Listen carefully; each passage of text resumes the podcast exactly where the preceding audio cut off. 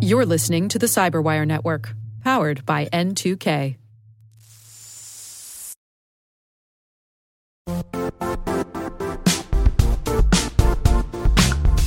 The IT world used to be simpler. You only had to secure and manage environments that you controlled. Then came new technologies and new ways to work. Now, employees, apps, and networks are everywhere. This means poor visibility, security gaps, and added risk. That's why Cloudflare created the first ever connectivity cloud. Visit cloudflare.com to protect your business everywhere you do business.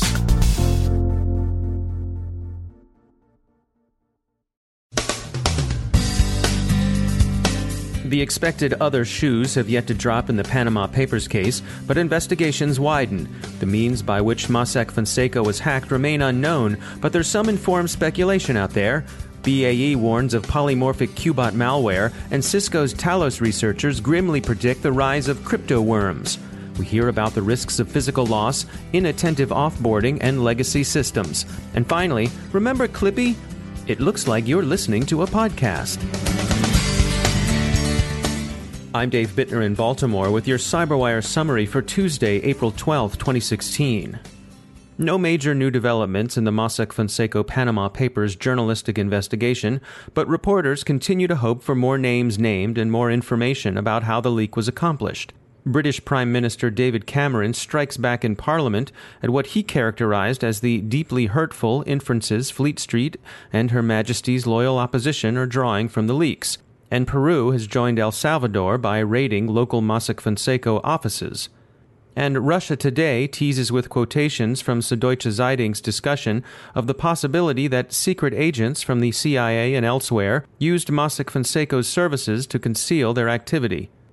Guy Guzner is from Fireglass, and he helps us organize some of the speculation surrounding the Panama Papers hack people started to look at what would be the possible attack vectors here and started to look at the public uh, facing side of the company and uh, some of their interfaces and found some, some interesting things that may be related or not related to the bridge itself, but may tell something about their stance on, on, on cybersecurity. And for example, it was found that their public facing website was using outdated versions of both uh, WordPress and Drupal uh, content management systems. In fact, uh, their Drupal system wasn't updated for three years, and uh, we know that there has been a number of, of different uh, uh, vulnerabilities that has been then patched in, in that system. So obviously they don't uh, uh keep their system very much updated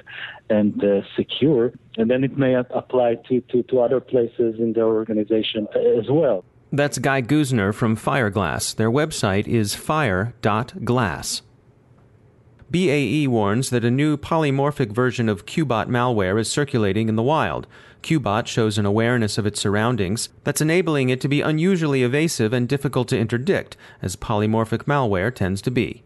Heimdal reports that Atmos, an evolution of the venerable Zeus malware by way of Citadel, is actively targeting banks in France. Atmos is also being delivered in conjunction with TeslaCrypt, which suggests that criminals are, as expected, combining attacks for the mutual misdirection.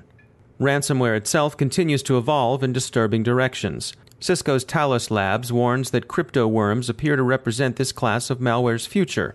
As the name suggests, crypto worms are self spreading and require little or no user interaction to infect systems. In industry news, the first cyber IPO, indeed the first major tech IPO of the year, that of Dell SecureWorks, has received its initial valuation. It appears likely to be $1.42 billion. Inadvertence and physical transfer continue to threaten data security. The U.S. Federal Deposit Insurance Corporation, FDIC, sustained an inadvertent breach in February that affected the records of some 44,000 customers. In this case, it wasn't hacking, but rather unfortunate offboarding.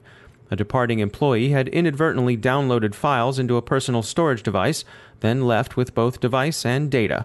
Both were returned without evident theft or compromise, but there's a clear lesson pay attention to your offboarding procedures. Another lesson is to limit the use of portable storage devices, a step the FDIC says is in its plans. Such plans would figure into the general IT modernization initiatives the U.S. administration proposed in its Cybersecurity National Action Plan.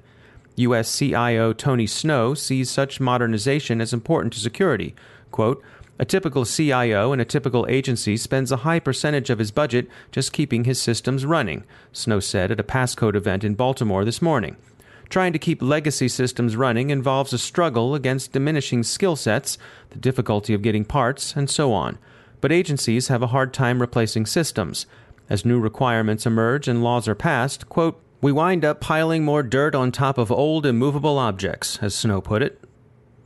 Finally, while we're thinking about legacy code, and as we've been watching the recent travails of artificial intelligence, security travails, workplace travails, chatbot travails, Duo Security urges us to remember Clippy. Clippy was that small, bug eyed paperclip Microsoft used to use as an intelligent user interface to offer you help as you did things in Office. Looks like you're writing a letter, Clippy would observe from the corner of your screen, full of hope that you'd ask for its anthropomorphic help. Alas, few did ask, in part because too many people felt that Clippy was leering at them in an unwelcome, male gazy kind of way, and also because he got to be kind of a pest, leering or not. Well, Duo says it turns out Clippy was legacy code that also amounted to one big built in backdoor. How big? Big enough to drive a truck full of malicious macros right into the old Vista operating system, the OS between Windows XP and Windows 7. That's how big. So, those AIs, they come from good families, but sometimes they develop ways about them that just aren't right. Are we right, Tay? Looks like you're using legacy code. No, you don't need Clippy's help.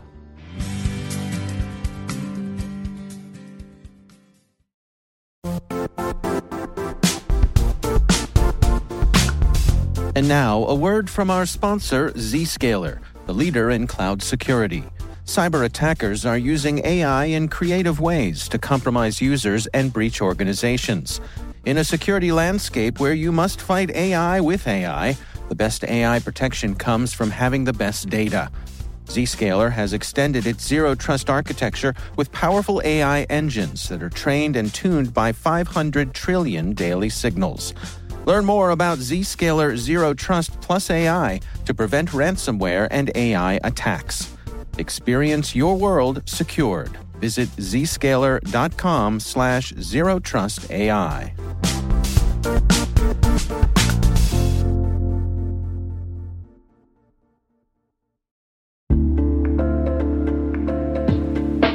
Are lengthy security reviews pulling attention away from your security program? With the largest network of trust centers, Vanta can help you streamline security reviews to win customer trust, save time, and close deals fast. Proactively demonstrate security by showcasing key resources like your SOC 2 or ISO 27001 and provide real time evidence for passing controls. And when a security questionnaire is required, Vanta takes the first pass for you. Visit vanta.com slash cyber to take a self serve tour. That's vanta.com slash cyber.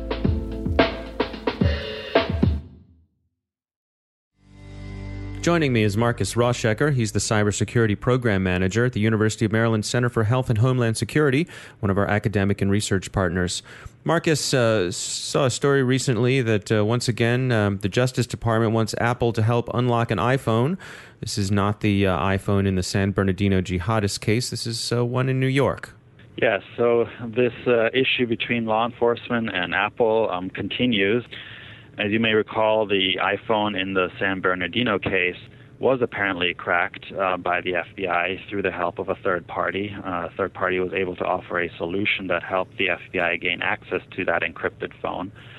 But it looks like that uh, solution is only applicable to the iPhone 5C model, which was the model in the San Bernardino case which means that um, for other cases that involve different models of, of iPhones, um, the FBI will again need Apple's technical assistance to try to gain access to encrypted information on those phones. So, this is a case in New York, and this is a case that's on appeal, is that correct? Yes, so this was also a pretty high profile case. Uh, it involved a uh, drug dealer who was using an iPhone.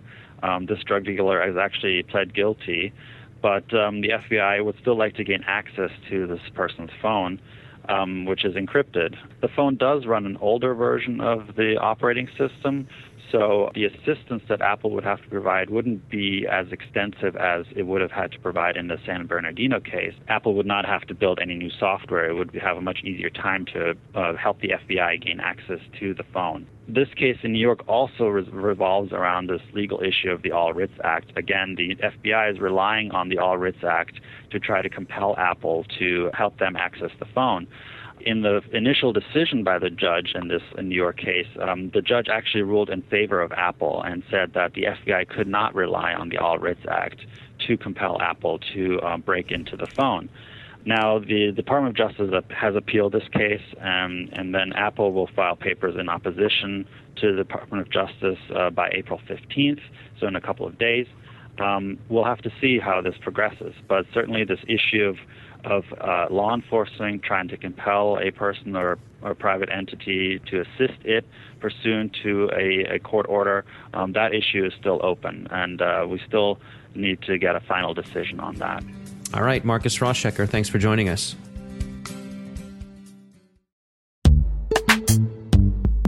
Struggling to secure on prem apps with modern identity? Don't worry, you're not alone. Join industry leaders from Fortune 500 organizations to secure your apps on any cloud with any IDP, regardless of your environment's complexity. Meet Strata's identity orchestration platform, Maverics. Say goodbye to the headaches of app refactoring and legacy tech debt.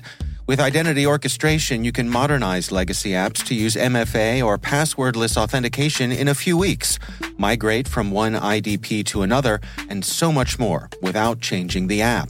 No matter your IAM use case, Strata extends the value of your current identity investments. And the best part? You can try it for free today. Visit strata.io slash cyberwire to share your biggest identity challenge, and they'll hook you up with a complimentary pair of AirPods Pro. Don't miss out. Visit strata.io slash cyberwire. That's strata.io slash cyberwire.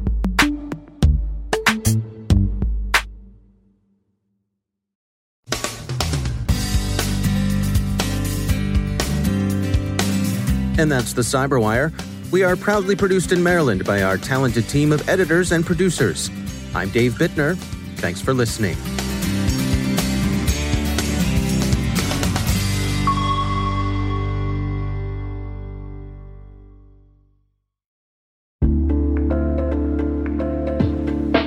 Hey all, Rick here. At N2K Cyberwire, we're dedicated to continuously improving the quality of the news and commentary on our network. That's why we're inviting you to participate in our 2024 audience survey.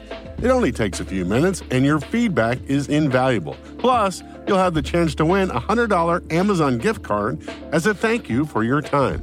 Head on over to cyberwire.com slash survey. That's cyberwire.com slash survey to share your feedback now.